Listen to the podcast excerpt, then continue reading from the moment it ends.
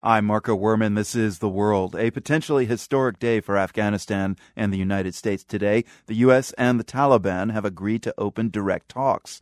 Representatives of the sides will meet in Doha, in Qatar, on Thursday. One big concession from the Taliban already. They said they oppose the use of Afghan soil to threaten other countries. Also today, the U.S. and international forces handed security responsibility for the whole of Afghanistan over to the government of Hamid Karzai.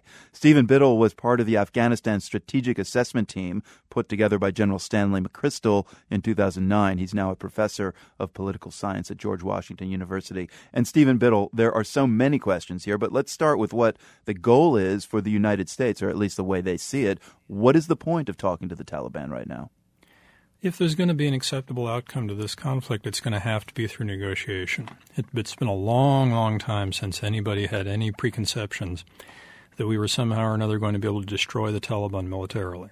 So that the only way out, other than defeat and failure, is through some kind of negotiation process. Those negotiations have been deadlocked for a long, long time. So this is a, a promising note of perhaps uh, having a, a deadlocked series of talks revivified. So, will some people be saying, well, talking to the Taliban is uh, one way of looking at this as defeat? Well, this is not going to be a Taliban surrender negotiation. It's going to be a compromise settlement if it happens, in which both sides have to make concessions.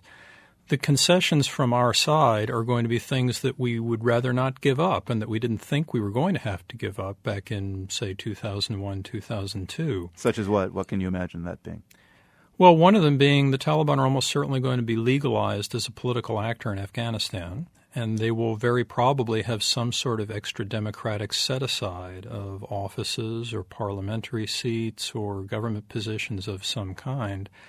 Those are things that we denied them back in 2001 to 2002. They are almost certainly going to happen if these talks are going to go anywhere.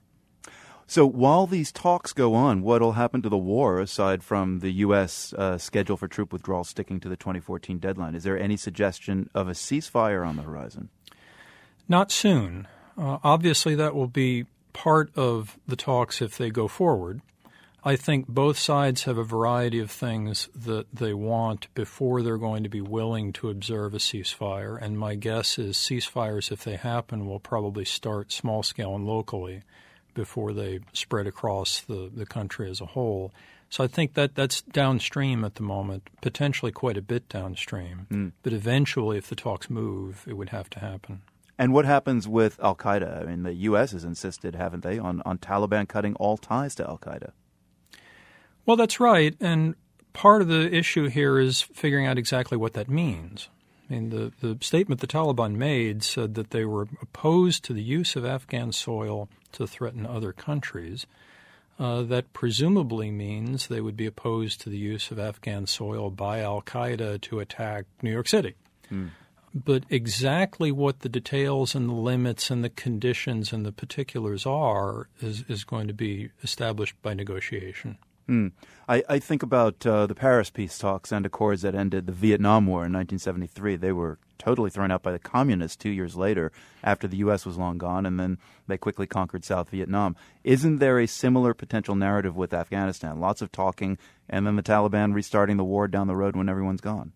I don't think the Taliban are going to be militarily strong enough to blow aside the Afghan government military in the aftermath of these talks. I, I think the, the concern for sustainability in these negotiations is if we legalize the Taliban as a political actor and we give them some foothold in the legal Afghan government, what happens if the manifest corruption of the current Afghan government continues and the Taliban eventually become more popular than an increasingly corrupt non Taliban government and win at the ballot box power and influence that they would never have been able to get through the muzzle of a gun either before we withdrew or afterwards.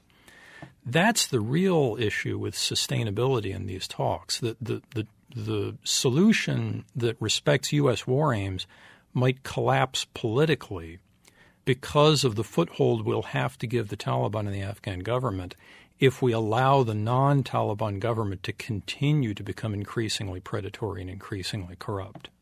Stephen Biddle, a professor of political science at George Washington University and a former advisor on Afghanistan. Hasina Syed